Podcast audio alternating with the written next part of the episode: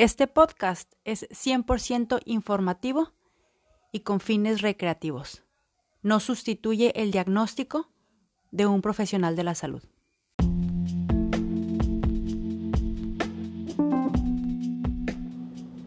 Nutrición a mi manera. Nutrición para cuerpo, mente y espíritu. Empezamos. Pues Bienvenidas a todas. Muchas gracias por acompañarnos una, ocasión más.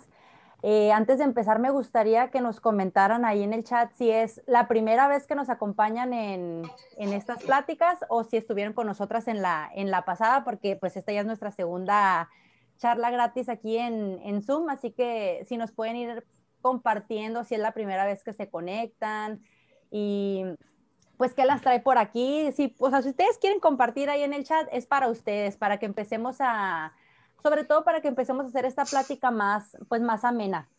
Y creo que pues hay algunas personas que se conectan como por primera vez, así que a lo mejor pudiéramos pues presentarnos muy súper breve, porque pues de una u otra manera ya nos conocen, pero así de, de manera breve nos vamos a, a presentar para, para que nos ubiquen pues empiezo, empiezo yo. Eh, yo soy la licenciada en nutrición Adria Nava. Soy de, pues de México, pero es, eh, radico en, en, Baja California. Soy sonorense de nacimiento, así que, pues, espérenme, les voy a dar a admitir a las demás chicas que están llegando. Ah, les digo que soy sonorense, pero radico en Tijuana y pues muy contenta de, de, y muy afortunada de decirme o de llamarme una nutrióloga no tradicional soy una nutrióloga que, busca acompañar a sus pacientes a encontrar una mejor relación con su cuerpo, con la comida, a llevarles a, hallar esa, esa salud, lo que para cada quien signifique, porque conforme más transito en este camino me doy cuenta de que la palabra salud, que la cultura de la dieta la tiene, la tiene como muy, como muy satan, o sea, como muy encasillada en un solo concepto. Ahora me doy cuenta de que es muy diferente y lo que para mí puede ser salud, puede ser que para otra persona no y así. Entonces, trabajo contenta con mujeres, con hombres, con adolescentes y pues es un gusto estar aquí compartiendo con ustedes, así que muchas gracias. ¿Quién sigue, chicas? Yo también, algunas ya me conocen, mi nombre es Nancy Nogués, soy nutrióloga de profesión y también chef, aunque lo de chef siempre lo omito porque, para Londra, eh, porque pues la verdad no me, me, dediqué solo un ratito a la gastronomía y ya, mi verdadero amor y mi verdadera vocación es la nutrición. También al igual que Adrián, no soy una... Claro que salí de la universidad con un enfoque pesocentrista y sí estuve un tiempo siendo nutrióloga pesocentrista, ya saben, recomendando contar las almendras, pesarse, bla, bla, bla, lo que ya sabemos.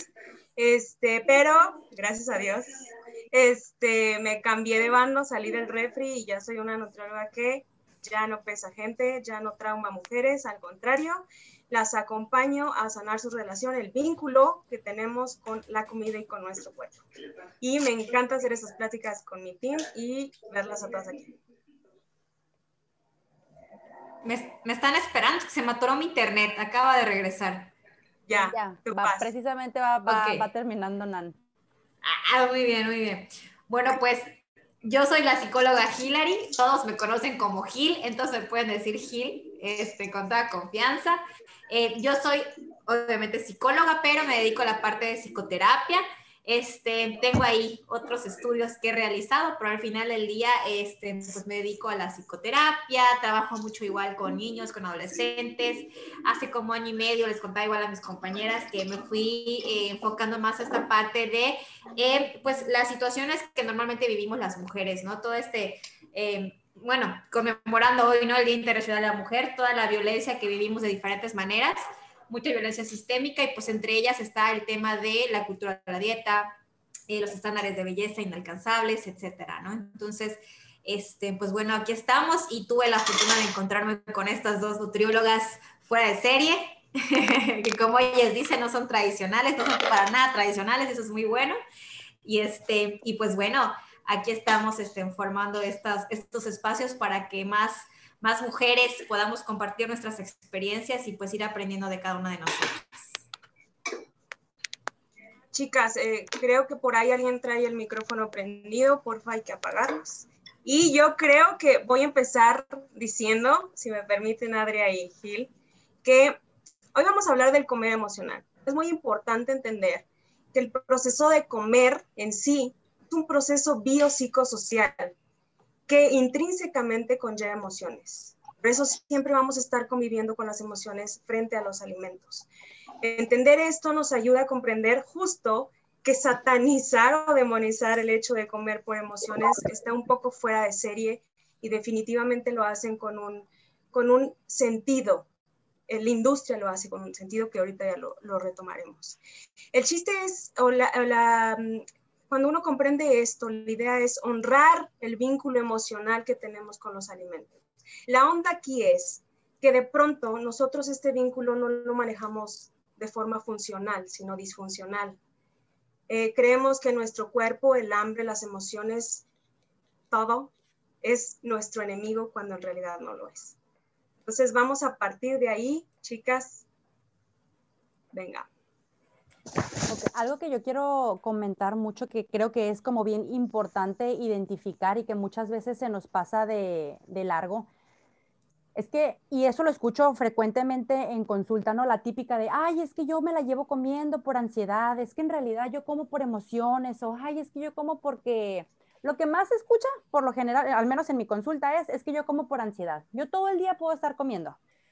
Y conforme empezamos como que a, indagar, a investigar en, lo, en, la, en, la en el historial del paciente, algo que he detectado es que muchas veces no es que sea hambre emocional es en verdad un hambre, sí, o sea, fisiológica que el cuerpo trae que viene arrastrando después de vivir tantísimo tiempo en restricción por pasar de dieta en dieta.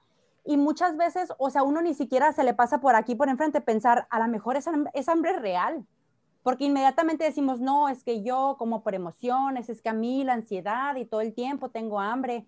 Y lo he identificado como, por ejemplo, regresa mi paciente a su consulta de seguimiento y y le platico, oye, porque me dicen, muchas veces está el temor de, es que si tú me das permiso de comer lo que yo quiera, yo me lo voy a pasar comiendo todo el día. Entonces, cuando les empiezo a decir, ¿sabes qué? Date chance, date esa oportunidad para que comas, para que empieces a identificar el hambre, la saciedad, que empieces como a conectar poco a poco con tu cuerpo. Cuando regresan a su cita de seguimiento y les pregunto así como que, ¿y qué pasó? ¿Te la llevaste comiendo todo el día por ansiedad? ¿Fue así como pensabas?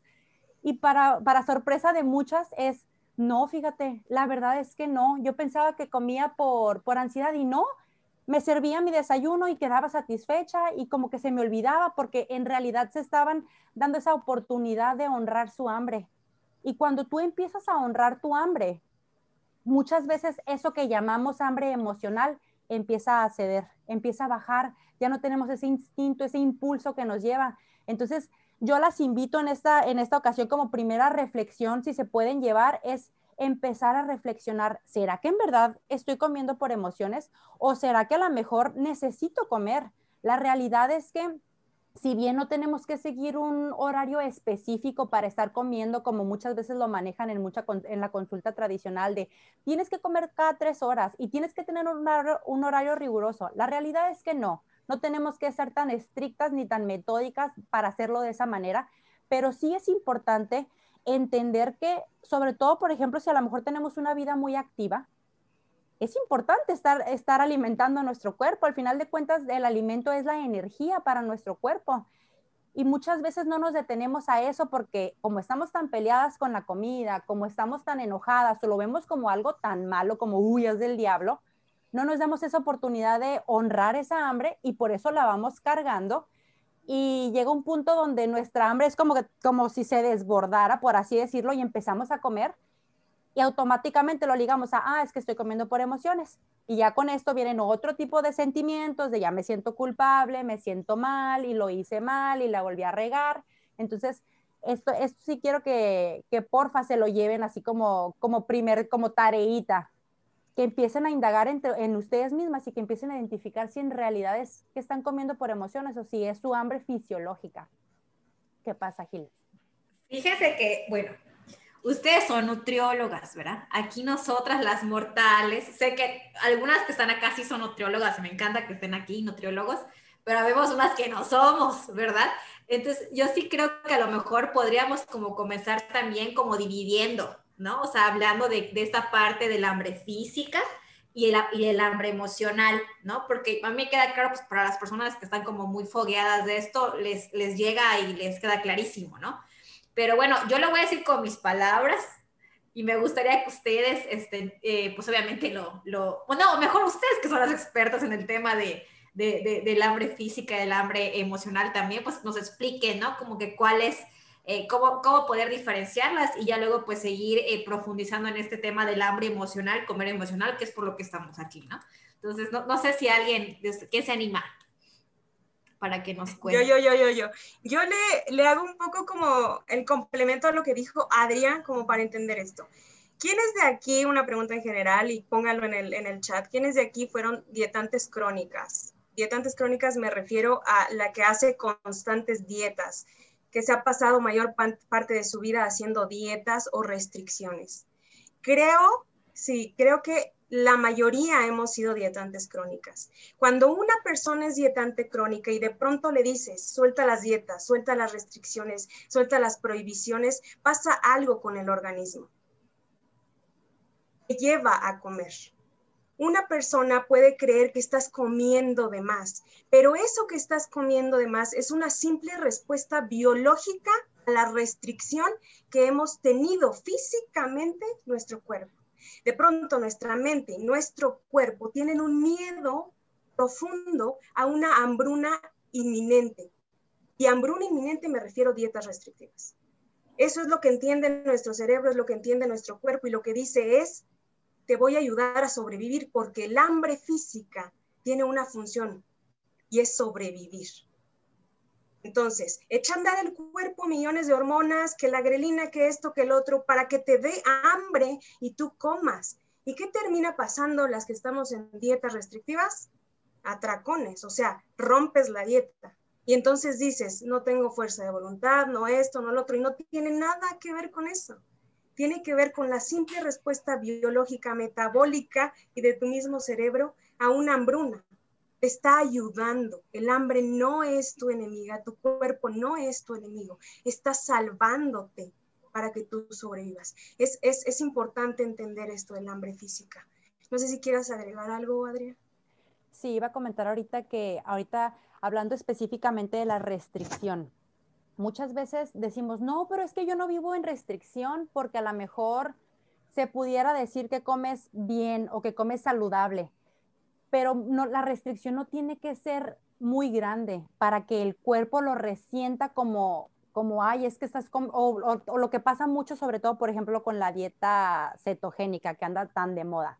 A lo mejor no tienes esa hambre fisiológica como tal, porque no estás teniendo una restricción, porque todo te lo comes en grasas y en carbohidratos, pero tu cuerpo no estará recibiendo a lo mejor los carbohidratos que necesita para funcionar. No sé si ustedes sepan, pero el cerebro principalmente necesita carbohidratos para, para sus funciones. Entonces, si nosotros le quitamos los eh, algún tipo de macros, que por lo general lo que, se, lo que anda de moda ahorita es quitar los carbohidratos, tu cuerpo va a estar hambriento fisiológicamente, específicamente por los carbohidratos, aunque a lo mejor tú le estés dando, hablando por ejemplo de calorías en general, a lo mejor tú le estás dando las 2.000 calorías que requieres, pero se lo estás dando solamente en proteína y se lo estás dando solamente en grasa. Entonces es como, hey, necesito que me des también lo que necesito de carbohidratos porque de eso no lo tengo.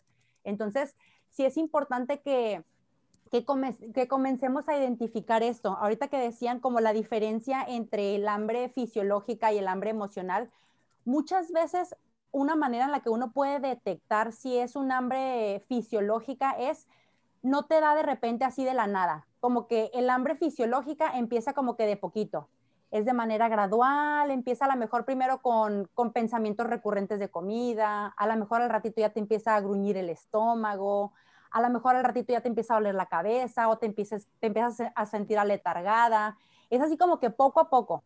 Y lo que sucede con el hambre emocional es que de repente a lo mejor tú estás sentada y a lo mejor pasó algo y de repente, ¡pum!, quiero comerme un chocolate. Y es específicamente un alimento o un tipo de alimentos los que se te antojan. Por lo general, cuando tienes un antojo específico de algo, pudiera ser que estemos hablando de hambre emocional. No sé si se entiende ahí más o menos la, la diferencia. ¿Vamos, Nan? Perdón, perdón, tenía apagado mi, mi este. Este, nada más, también, yo, perfecto, justo lo que dice Adria, así es la manera en la que podemos identificar un tanto cuando es hambre física y un hambre emocional. Y yo creo, ya para que ahorita nos extendamos en este tema, me atrevería yo a separar el hambre emocional en dos. La primera, en preocupamos al alimento como un recurso para regular nuestras emociones, es decir, como una anestesia emocional. ¿Por qué? Porque cuando nosotras éramos chicas, aprendimos este recurso para satisfacer las necesidades que tuvimos de niñas, ¿no? Esta fue nuestra forma de regular, digamos. Pero no nació de la nada, es que hay que comprender que también es una reacción fisiológica. Cuando uno come, lo que pasa es que físicamente pasan cosas. Se secretan sustancias para que, producen calma, eh, se, eh, se, desacelera y se relaja el corazón. O sea, mm. no vino de la nada, ¿no? Está este recurso de agarrar la comida para calmarnos y transitar emociones. Como qué emociones, estrés, miedo, enojo, tristeza, vergüenza.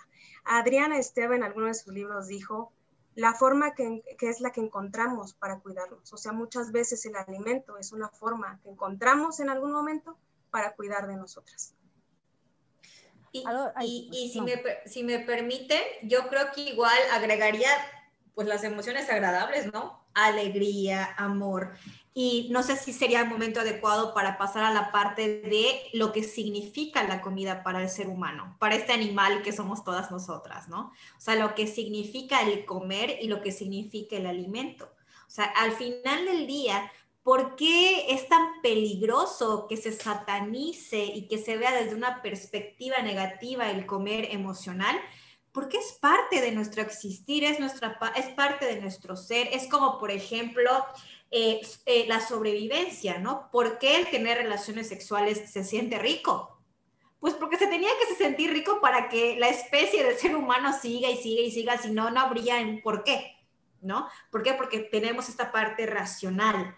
Entonces, cuando decimos este, eh, que no vamos a comer por emociones, es como decir, no vamos a hacer algo innato que hay en, en el ser humano. ¿Por qué? Porque somos la única especie que a lo mejor se sentaba alrededor de una fogata, ¿no? Como una vez Nancy comentaba en una plática, en una fogata, comer todos juntos, todo el proceso que tenía que hacer una comunidad, ¿no? Antes de que hubieran tantos alimentos eh, procesados, industrializados, todo lo que tenía que hacer toda una comunidad con los animales, en la granja, con todo lo que tenía que ver con el producir un alimento, tenía que hacer un trabajo comunitario y ese trabajo comunitario vincula. Y ese trabajo comunitario, ¿qué nos dice? que eh, obviamente era necesario comer, es, es, algo tan, tan necesario y el comer rico, el comer eh, acompañado de otras personas, que hacíamos todo un movimiento y, se pasaban horas y horas o la mayor parte del día en, en, nuestra vida en generar estos alimentos y luego el poder compartirlos. Obviamente ahorita ya, ya más este eh, actuales, ¿no? Pues también la comida significa algo. Eh, por ejemplo, un pastel de cumpleaños, ¿no? O sea, el pastel de cumpleaños, ¿en qué otro momento lo vamos a comer? En, eh, pues obviamente, vaya la redundancia, en un cumpleaños, ¿no? ¿Por qué? Porque significa la celebración de algo, ¿no? Y todos estamos comiendo un, un pedazo de pastel y a lo mejor ni siquiera tenemos hambre, no hay hambre física. Es únicamente el poder compartir con la persona que está teniendo un aniversario de vida. ¿No? Entonces, la parte emocional eh, es súper necesaria y es como que yo siento ligada a esta parte del negar las emociones. O sea, muchas veces todavía nuestra cultura, que tiene que ver mucho también con la cultura de la dieta, es el negar nuestras emociones. Y el negar nuestra, nuestro comer emocional también es parte de esto, ¿no? Y es peligroso porque es negar algo. Y a, Nancy decía una palabra que me gustó mucho, es estar en, eh, de forma enemiga con esta parte tan innata que tenemos. ¿no? Y es lo que hace la cultura de las dietas al final del día, nos desconecta por completo de, de quiénes somos, de cómo somos y de lo que de verdad necesitamos como especie, como ser humano, como mujer, ¿no? Entonces es empezarnos a poner siempre en contra de nosotras mismas. Entonces, a mí me gustaría también, como invitaba a Adri a una reflexión, esta parte de reconciliarnos con el hambre emocional, ¿no? Eh, de no satanizarla. De repente en las preguntas que nos ponían aquí las chicas, yo veía, por ejemplo, cómo soltar la culpa, ¿no? Después de comer esas cosas que no debíamos. Eh, si ya identifiqué que, que, que ya, perdón, ya identifiqué mi emoción y tengo ganas de comer, ¿qué hacer en ese momento para evitar ser compulsiva, no? O sea, estamos como que, y no es que sean preguntas malas, son preguntas que todas hemos tenido y son preguntas que de repente, bueno, al menos yo que también estoy dentro de este proceso, todavía me pasa, ¿no? Y, empiezo a trabajar conmigo misma para no volver a satanizar esta, esta hambre y este comer emocional. Entonces, este, no sé si ya me brinqué muy, muy rápido a, esta parte, pero no sé ustedes qué piensan. Si alguien tiene algún comentario, igual es bienvenido. Yo algo que también creo que es importante mencionar es que cómo existe como esta, como estos dos extremos, por ejemplo, donde como en un principio, cuando, lo primero que hacemos al nacer es nos pegan al pecho de la mamá. Sea, para darnos ese alimento, esa forma de vincularnos, no solamente, o sea, sí para agarrar, obtener el alimento, pero también es forma de vincularnos.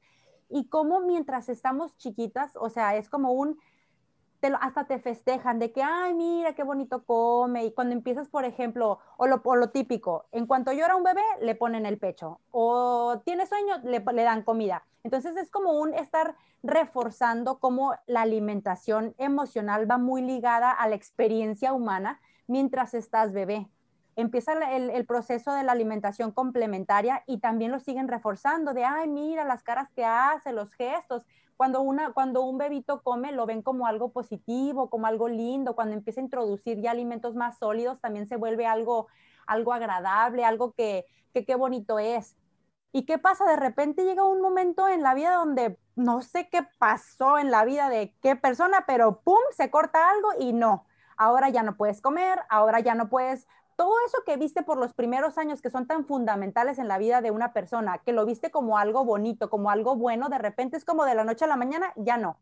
Ahora ya no puedes disfrutar, ahora ya no puedes sentir eh, placer con los alimentos, ahora ya no puedes verlo como algo beneficioso y entonces me imagino yo como, como niña, o sea, digo, qué, qué choque tan grande el decir, bueno, pero si hace un tiempo era algo bonito, era algo que me llevaba a vincularme con mi mamá, con mi papá, y de repente ahora me están diciendo que no debo de comer, que esto está mal, que hay alimentos que no puedo, e incluso en el mismo círculo familiar se va dando, porque ahorita que hablaban de, de los, de los pasteles de, de celebración, al menos por ejemplo en mi familia, todo se festeja, digo, todo se hace con comida. Estamos juntos, vamos a celebrar con comida. Estamos tristes, vamos a poner, vamos a comer.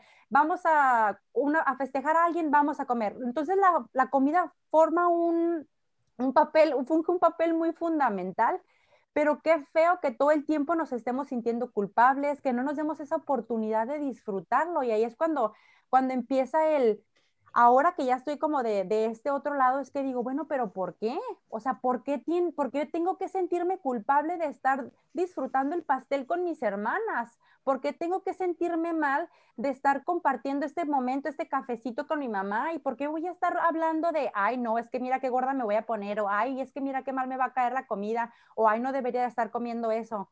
O sea, es como un, a ver, tenemos que como que tratar de salirnos del automático y decir, no, no, no, espérate, no irme toda, otra vez con la corriente de que han venido diciéndome de no vas a comer por esto, no lo tienes que hacer. O sea, es como, es un proceso, siento yo, como muy, como muy fuerte el que se vive, sobre todo creo yo en la, en la vida de las mujeres, cuando ya empezamos a crecer, el decir, antes sí estaba bien que comieras y ahora ya no ahora te tienes que empezar a cuidar, ahora tienes que cuidar la calidad de tus alimentos, las cantidades, las porciones, y hay ciertos alimentos buenos y hay ciertos alimentos malos, que esa culpa desde muy chiquita se empieza a estar, o sea, crece junto con nosotras, la traemos bien, bien arraigada ese sentimiento de culpabilidad, ese sentirte inadecuada si ya te comiste un chocolate, pero qué contradictorio que a lo mejor estás reunida con tu familia y tu papá te ofrece un, un panecito, bueno, entonces a veces sí y a veces no, entonces creo que en, gran parte por eso es que viene como esta, esta contradicción tan fuerte porque es como, bueno, a veces sí, a veces no, y nuestro cerebro la realidad es que no entiende, bueno, en qué momentos sí y en qué momentos no. ¿Ibas a comentar algo, Nancy? Sí. La culpa nace, hay que entender que la culpa nace o la vergüenza por esas conductas nace de las etiquetas. Cuando uno en nuestra mente etiquetamos algo como malo o bueno, nos convierte en eso. Si no lo hacemos, ah, entonces lo hicimos bien, bravo. Pero si lo hacemos, ¿qué nos convierte? ¿Monstruos? comer de forma emocional porque no, no, no, no deberíamos haberlo hecho, no esto, no lo otro. Cuando etiquetamos el comer emocional de malo o bueno es cuando viene la sensación, la emoción de culpa de vergüenza. Y la idea es neutralizar esas etiquetas. Comer emocional no es malo o bueno. Tú quitas, la cultura de dietas lo ha, le ha puesto la etiqueta de malo, por supuesto, ¿Sabes por qué cultura de dieta le ha puesto la etiqueta de malo? Porque la cultura de dieta lucra y tú te sientes mal. Que si tú te sientes mal, no hay compasión, no te tratas con compasión. Entonces lo primero que vas a hacer es recurrir a las conductas compensatorias. Entre esas conductas compensatorias es hacer dieta, ayunos, eh, detox falsos, bla, bla, bla, todo eso que ven de cultura de dietas. Claro que sigue lucrando si tú te sientes mal. La idea es bajar el sentirte mal, empezarte a, tratar con conciencia, observarte sin juicios lo que estás haciendo. ¿Sabes? Sin poner una etiqueta. Y, la palabra que más voy a repetir, con compasión hacia ti misma. Porque la persona que te permite sentir compasión de sí misma se va a liberar de muchas cosas. Dinos, Gil. Sí, yo quería agregar a lo que estás diciendo, es que eh, eh, al final del día también el comer emocional nos está avisando que algo está sucediendo. O sea, si nos enfocamos una vez más en la parte de la emoción, nos está diciendo que hay algo que estamos necesitando, ¿no? El recurso que conocemos a lo mejor para satisfacer esa necesidad es la comida. ¿Por qué? Porque la comida va a significar algo diferente para cada persona, ¿no? Habremos algunas que lo tenemos en común. Este, a mí, por ejemplo, ya, y se los he platicado a ustedes que, están, que, que, platicamos más seguido, este, que para mí la comida yo me di cuenta que era seguridad que el sentir mi pancita llena, o sea, e, e, esa, esa comer de repente sí de manera compulsiva, me daba esa sensación de seguridad de que estoy bien, de que, va, de que, de que todo va a estar bien, Pero fue todo un proceso llegar a esta comprensión. Y el darme cuenta que necesito generar recursos para sentir esa seguridad, no únicamente con la comida. Si lo, puedo usar la comida, sí, pero para no volcarme únicamente en este recurso emocional, tengo que generar más.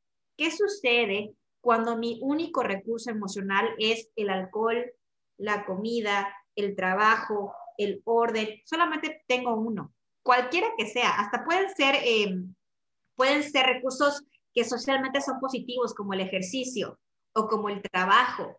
Pero cuando es mi único recurso, es cuando se generan estas relaciones obsesivas o compulsivas, porque es lo único que me permite llegar a sentirme de esta forma. Entonces, hay muchas personas que a lo largo de nuestra vida o de alguna etapa de nuestra vida, a lo mejor nos va a pasar con la comida. ¿Y qué va a pasar? Que vamos a empezar a decir, ay, ¿sabes qué? Es que soy adicta a la comida. O tengo muchos atracones. O, y a lo mejor sí, o sea, si vamos con un profesional de la salud, nos, va a decir, ¿sabes qué? Si hay un trastorno por ahí, pero al final del día fue porque era nuestro único recurso para lograr sentir como nos queríamos sentir. Entonces, ¿qué sucede? Lo que les digo, ¿no? Hay que diversificar nuestros recursos. Y eso es algo que no nos lo enseñan, o sea, no nos lo enseñan. Y, y además nos ponen en contra de ese recurso. Entonces, ¿qué pasa? Que al restringirme el único recurso que tengo, que es la comida, me va a generar un descontrol todavía muchísimo más fuerte, porque lo que restringe, lo que, lo que restringe, descontrola. ¿Ok? Siempre hemos hecho la analogía, ¿no? Es como decirnos, no pienses en un elefante rosado, no pienses en un elefante rosado, vas a pensar en el elefante rosado. ¿Por qué? Porque estamos diciendo, no comas de esa manera, no comas el chocolate, y si te pones a pensar al final del día, ¿qué comemos cuando comemos de manera emocional? lo que está riquísimo y delicioso, ¿no? A lo mejor esos chocolates, esa pizza de pepperoni, o sea, muchas otras cosas que normalmente no nos permitimos. Porque ese es el, el soltar y el decir, bueno, es un agasajo, ¿no? ¿Por qué? ¿Qué pasaría entonces si esas comidas que son tan ricas no fueran prohibidas? No tendríamos esa necesidad descontrolada cuando lo necesitamos, porque sabemos que mañana puedes ir al red y comértela. Entonces, tenemos que empezar yo pienso a diversificar nuestros recursos emocionales también. Y e ir, perdón, identificando qué está necesitando esa emoción que está utilizando la comida. Porque también, ¿qué pasa? que eh, cuando tenemos este, este recurso que es inmediato como la comida, no termino de verdad comprender qué estoy necesitando a nivel vida, a nivel persona, ¿no? O sea, a lo mejor tuve una pelea bien fuerte con mi pareja, con mi esposo, con quien sea, con mi jefe, con mi perro, con quien sea. Estoy muy molesta. Entonces me estoy, eh, me, me agarré, ¿sabes qué? Me voy a comer unas, ahorita yo traigo en, en, en, entre ceja y ceja las galletas emperador de chocolate. No me pregunten por qué, lo estoy analizando todavía. Entonces, las traigo entre ceja y ceja, ¿no? Pero es como que, ay, sí, pues me las chuto completitas, ¿no? Pero al final del día, o sea, ¿qué era realmente lo que necesitaba? A lo mejor necesitaba poner límites, a lo mejor necesito conectar conmigo, a lo mejor necesito descanso, ¿no? Entonces, eso también, como tú decías, Nancy, también Adria creo que lo comentó, hay que escuchar verdaderamente qué está pasando atrás de ese comer, ¿no? Ahora sí, me callo. Y es que de, eso quería, de eso quería comentar. Creo que, bueno, al menos voy a hablar por mí yo vengo de una familia donde a mí no me enseñaron sobre emociones. O sea, yo nunca aprendí sobre, yo nunca aprendí a identificar qué era, o sea, cómo se sentía la tristeza, el enojo. Yo, yo venía en blanco. Entonces yo inconscientemente me agarré de la comida, porque esa fue mi historia. Yo para todo, o sea, mi único recurso era la comida, así como lo que comentabas ahorita, eso fue lo que pasó conmigo era, yo me agarraba la comida para todo. Estaba ansiosa, comía, tenía miedo, comía, estaba triste, comía, estaba feliz, comía. Entonces empezó a generar en mí muchísimo problema porque yo no entendía por qué no podía parar de comer y no lo, o sea, no podía parar de comer y me sentía muy mal, pero no dejaba de hacerlo y era como una bola de nieve que cada vez iba siendo más y más y más grande. Entonces, para mí el simple, el simple hecho de empezar a ir a terapia y darme cuenta de que había muchas cosas que no estaban resueltas y que había que tratar, empezar a ponerle nombre a lo que estaba viviendo, a lo que estaba sintiendo. Obviamente en un principio fue así como que muy confrontador el darme, porque para mí siempre fue muy fácil decir, ah, es que mi problema es la comida, ah, es que mi problema es el cuerpo, ah, es que yo como por emociones. Y era doloroso decirlo, pero ahora entiendo que era muchísimo más doloroso voltear a ver las situaciones de mi vida que a lo mejor no me estaban gustando y todas las emociones que estaban, que estaban saliendo con, todo eso. Entonces, para mí fue más sencillo ponerle, ah, ok, voy a, voy a comer. Ah, ok, el, el, alimento va a ser mi, mi, recurso.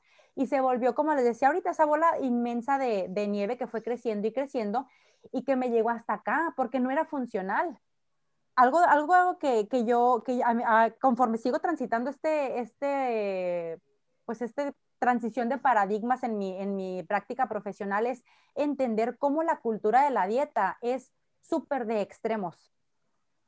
O sea, o todo blanco o todo negro, o lo haces perfecto o lo haces súper mal. Y ahorita hablando específicamente del comer por emociones. Si, lo, si comes por emociones, eres la peor del mundo, ya lo hiciste mal, siéntete culpable, pecadora, eres lo peor, no tienes fuerza de voluntad.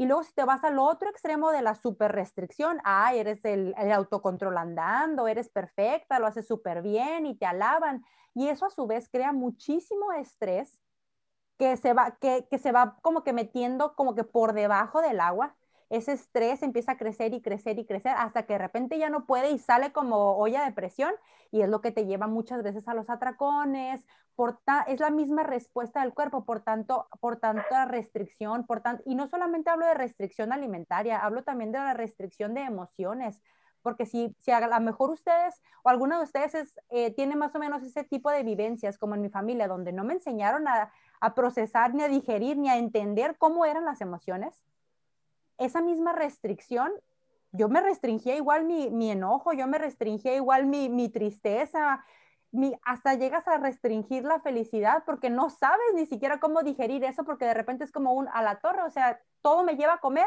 no, pues entonces ya no quiero, ya no quiero, ya no quiero sentir, que creo que es lo que la cultura de la dieta nos vende, nos quiere tratar como si fuéramos robots. Y en, en días pasados escribí un post al respecto en, en mi Instagram de cómo y la mayoría de mis pacientes llegan así, como que se nos olvida que somos seres humanos y el, el, el hecho de ser, em, o sea, seres humanos, estás hablando de que tenemos emociones y que va, va, a surgir diferentes emociones al momento de estar viviendo. Y no podemos estar sintiéndonos todavía agregándole todavía una carga más a, ah, es que estoy comiendo por emociones, entonces me voy a sentir más mal. Es un cuento de nunca acabar. ¿Ibas a comentar algo, Nan? Sí, Yo creo que eh, un poco complementando lo, lo, que estás diciendo es justo eso. Eh, creo que yo me atrevería a decir que la mayoría nos enseñaron a transitar nuestras emociones, saber cómo se siente la tristeza, cómo se, se fluye en la tristeza, ¿sabes? Porque se va, la emoción es transitoria, la onda es que no sabemos convivir con ella y entonces nos quedamos ahí. Si nos hubieran enseñado, a lo mejor hubiéramos tenido un recurso eh, más saludable, por llamarlo de alguna manera. Sin embargo, también en mi caso, como en el de Adria, la comida fue el, salvavidas, prácticamente. Agarrarme de la comida para transitar emociones incómodas que estaba viviendo, ¿no? Situaciones, emociones, etcétera. También me llegué a restringir, como dice Adria, em, eh, guardarme. Yo decía, me comía lo que yo sentía. Quería sentir tristeza, comía. No quería sentirme sola, comía. Me hacía falta sentirme vista, escuchada, respaldada. Bueno, comía que para mí la comida era eso, ser escuchada, ser, ser vista, ser respaldada, porque no tenía otro recurso. Claro, como dice Adria también, a partir de que uno empieza a ir a terapia, se empieza a dar cuenta que no es el recurso más saludable, porque nunca va a satisfacer la comida la verdadera raíz de la situación, ¿no? Descubrirla momentáneamente, pero no la va a, sanar hay que ir adentro a sanar lo que es verdaderamente, lo que está provocando esa carencia. ¿Sabes? Porque cuando uno va eh, eh, y escarba y empieza a ver lo que verdaderamente necesitas, resulta que puede bajar la necesidad de tus salvavidas, de la comida. Y encontraste otros recursos para transitar eso. Y déjenme les digo, hay veces que funciona, ¿eh? sentarse con uno mismo y preguntarse qué es lo que realmente necesito ya me di cuenta que no es hambre física, siento un vacío. Y está bien sentarse con uno mismo y transitar y preguntarse, ¿qué es lo que realmente necesito? Algunas veces esa respuesta llega rápida y son cosas súper básicas. Dormir, descansar, desconectarme del trabajo, este, tomarme un tiempo para mí, cuidarme yo, muy básicas que se pueden conseguir o que nos podemos eh, darnos a nosotras mismas ellas de una forma sencilla. Pero algunas veces esas carencias van más profundo. Eh, necesito amor, necesito paz, necesito sentir seguridad, protección. Y esas, por supuesto, que lleva un proceso empezar a satisfacerlas. No es, no es así, ¿no? Hay que entender también eso. Venga, Gil. Em, sí, completando lo que, lo que tú dices, Nancy, este, y como que igual enfocándome a la, a la pregunta que, que habíamos dicho, ¿no? De qué hacer si me estoy dando cuenta que estoy comiendo de manera emocional, si me estoy dando cuenta, como compartimos nosotras, ¿no? De que la comida fue de alguna manera un recurso, un refugio, ¿no? A muchas necesidades que no, a lo mejor, pues bueno, las personas que, se encargaron de nuestra crianza no supieron cómo satisfacer, nosotros no supimos satisfacer y que nos ha acompañado ese recurso a lo largo de nuestra vida ahora adultas. Yo creo que es decirle gracias a la comida, decirle, ay, no manches comida, muchas gracias, porque creo que también fuiste mi mamá a veces, o fuiste mi papá, o fuiste mi mejor amiga, ¿no? Entonces, gracias porque estuviste ahí conmigo cuando te necesité. Y también era el decir, órale Gil, órale Caro, órale Rosy, qué bueno que usaste la comida y no otra cosa. Qué bueno que no llegaste a autolesionarte. Qué bueno que no llegaste, perdón, algo me entró a mí. Qué bueno que no, no te enfocaste en drogas o algo así. No, usaste la comida, que de alguna manera es adaptativo, ¿no? Al final del día fue muy bueno porque estamos aquí y nos permite estar aquí. De alguna manera hicimos algo bien, ¿no? Entonces yo creo que primero es esa parte, como el decir, está bien, o sea, estuvo bien, es lo que podíamos hacer en su momento. Hoy me doy cuenta que ya no me satisface, que realmente no es esta manera en la que puedo yo transitar las emociones o puedo conectar y eh, de verdad eh, obtener lo que necesito como persona. Eh, a veces, a lo mejor, ¿por qué? Porque tampoco no se trata de que seamos todas budas en nuestras casas, ¿no? Y súper zen y que en ningún momento de repente comamos a nivel emocional, porque no, no se trata de no comer a nivel emocional. O sea, es el saber que no es nuestro único recurso. A lo mejor hoy digo, ¿sabes qué? Estoy muy cansado y quiero mis galletas emperador de chocolate. Pues me las como y las disfruto pero conectando con mi cuerpo y siendo consciente de que lo estoy haciendo porque necesito transitar esta emoción. Y al menos yo le agregaría el hacerme responsable de seguir indagando en qué está pasando, ¿no? ¿Qué está sucediendo que estoy necesitando eso? Porque a veces también entra el tema hormonal, ¿no? Que es mi teoría. O sea, que, que, estamos en una etapa de nuestro ciclo y que y nos está diciendo, güey, come chocolate, come chocolate, ¿no? Y también se vale. Entonces, yo creo que primero que nada es eso, como que ser compasivas, como bien nos dice Nancy, permitirnos, pero también estar pendientes de escuchar realmente qué está pasando. Y yo agregaría, ¿no? O sea, porque se escucha muy fácil. O sea, yo siempre que doy terapia, siempre les digo, se escucha facilísimo, ¿no? Pero del dicho al hecho hay mucho trecho. Pero este es un proceso. Y siempre yo le agregaría el buscar redes de apoyo, buscar una tribu, buscar mujeres que estén trabajando en esto, buscar profesionales de la salud. No es por comercial, pero estas dos nutriólogas son increíbles.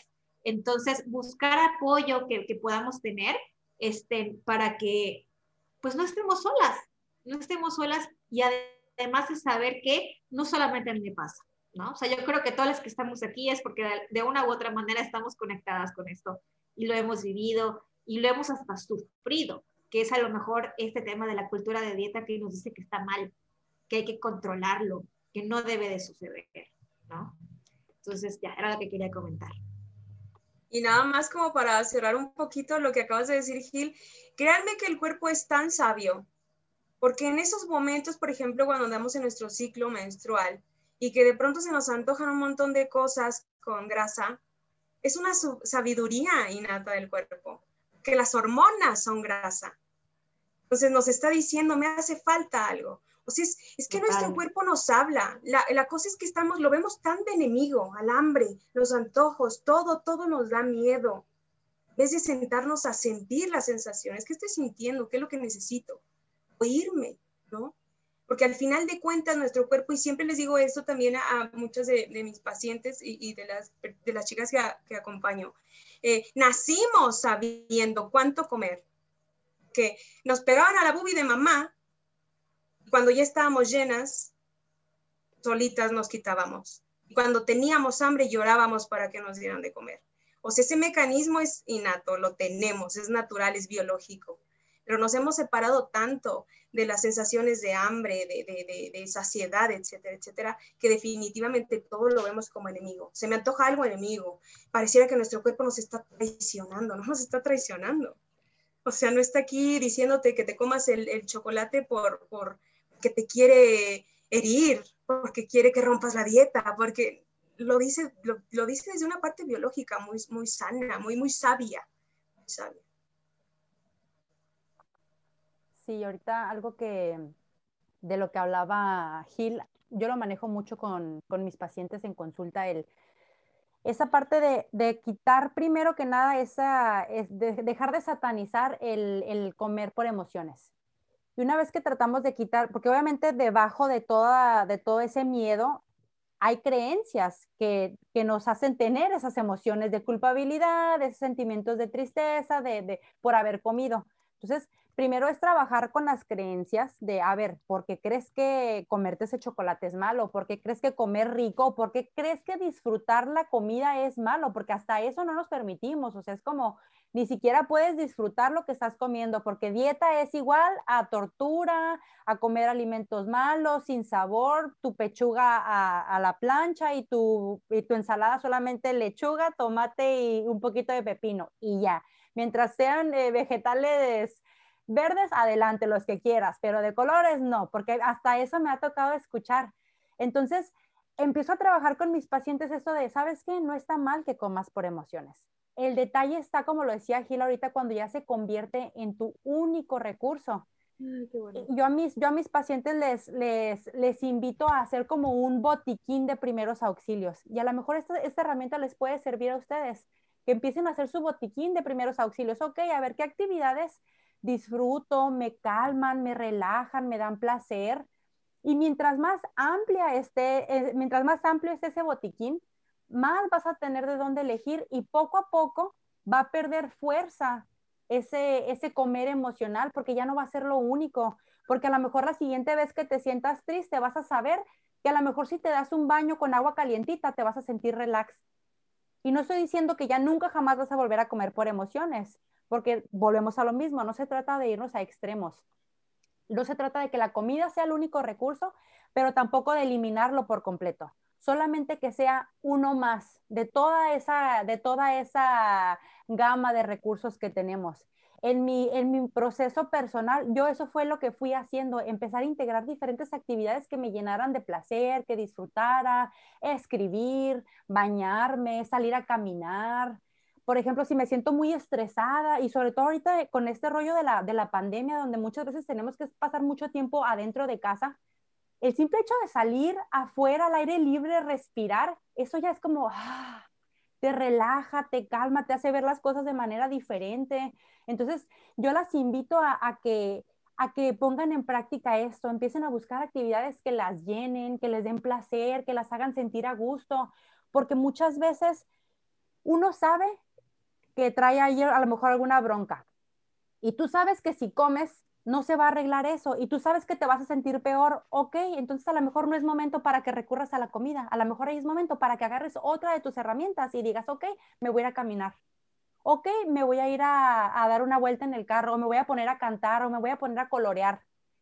la cosa es empezar a como a diversificar, esa palabra que creo que siempre utilizamos eh, nosotras, no solamente se trata de diversificar tu cuerpo, de, diversificar los cuerpos, sino buscar diversidad en todo, porque la experiencia humana es, tiene, o sea, tiene muchísima riqueza como para solamente estar enfocadas en, ah, es que la comida, y ah, es que la comida, por eso tiene tanta fuerza, por eso le damos como que todo nuestro, nuestro feeling, porque solamente estamos ahí nada más viendo a la comida. Entonces, es invitarlas a eso, a que, a que hagan su lista y mientras más grande, mejor.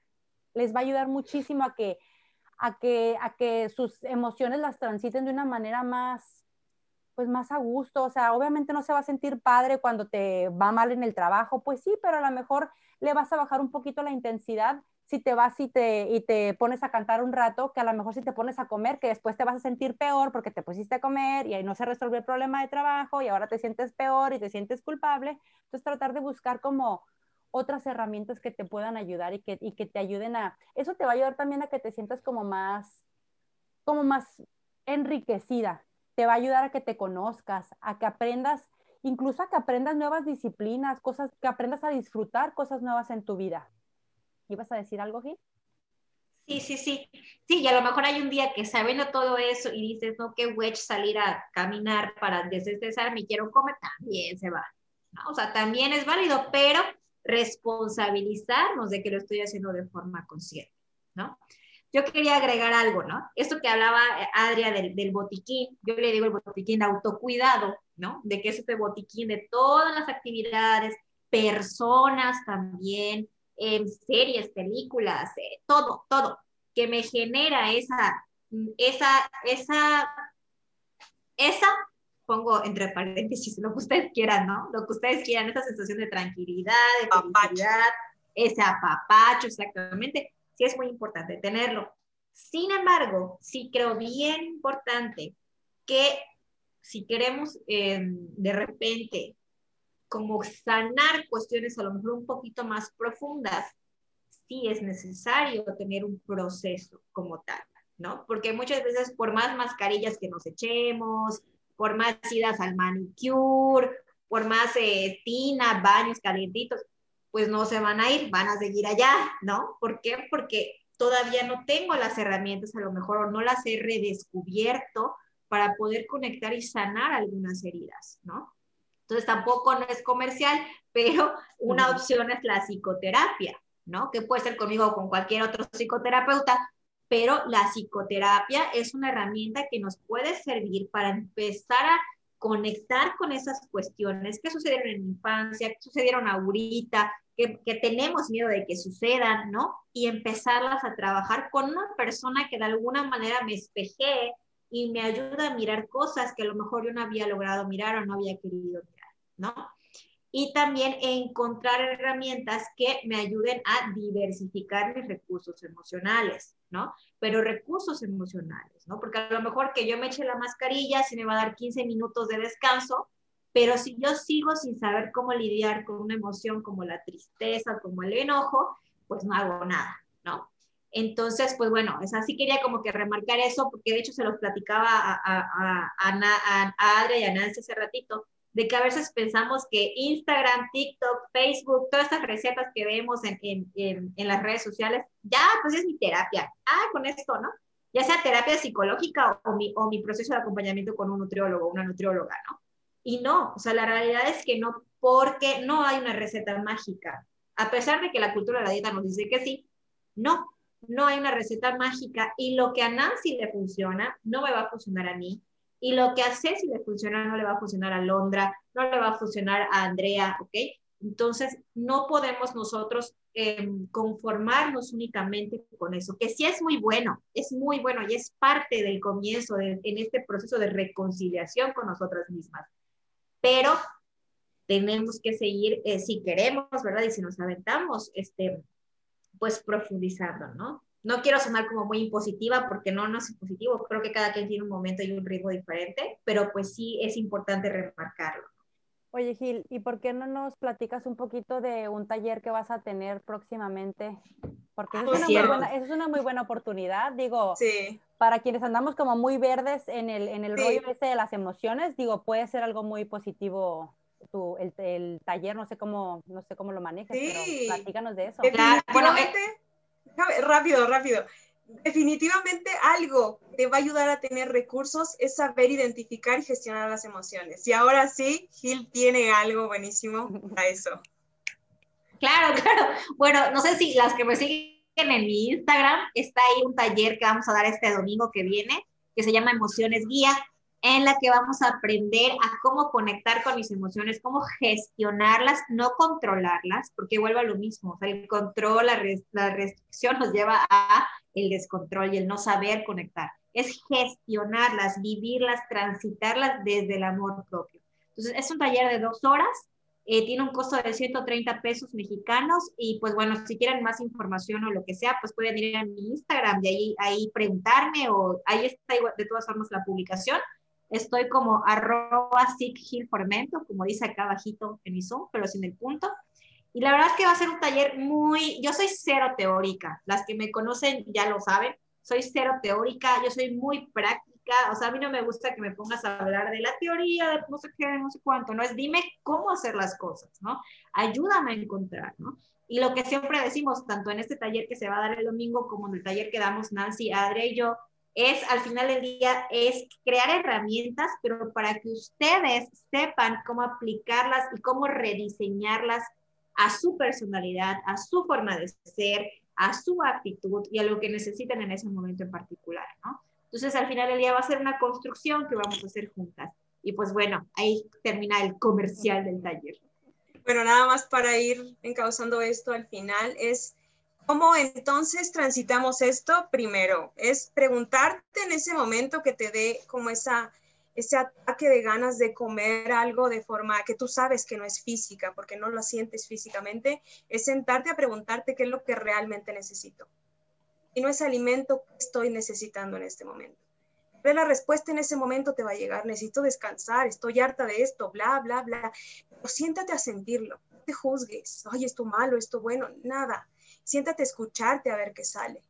¿Sabes? Algunas veces te va a llevar directamente a la raíz y tal vez en ese momento la puedes satisfacer o con un recurso que no sea la comida y entonces vas a transitarlo de una forma positiva. Sin embargo, si caes, si no das con, con, con, con esta raíz y eso y de pronto dices, bueno, aún así fui la comida, punto número dos, no te juzgues. Aquí no hay malo, bueno, lo hice bien, lo hice mal, incorrecto, correcto, no. Simplemente pasó. Porque cuando empezamos a asociar culpa y vergüenza, entonces sí, ahí, no está, no, nos suma cosas positivas. Hay que empezar a quitarle las etiquetas de, de malo o bueno a lo que estamos haciendo. Y también recordar, cuando algo nos rebasa, cuando algo nos duele demasiado, como dice Gil, cuando estamos ya viendo una herida que no se va a sanar con ponernos mascarillas y salir a caminar, es de, de amor propio terapia.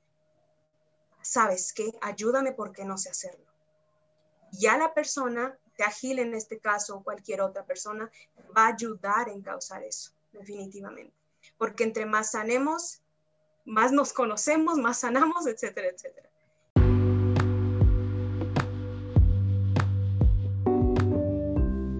Ha sido un verdadero placer estar aquí charlando con ustedes.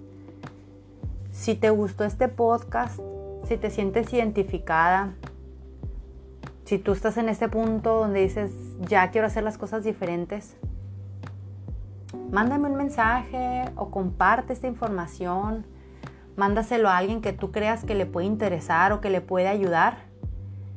Y ayúdame a seguir llegando a más y más personas para que más personas puedan, puedan conocer algo nuevo, algo diferente.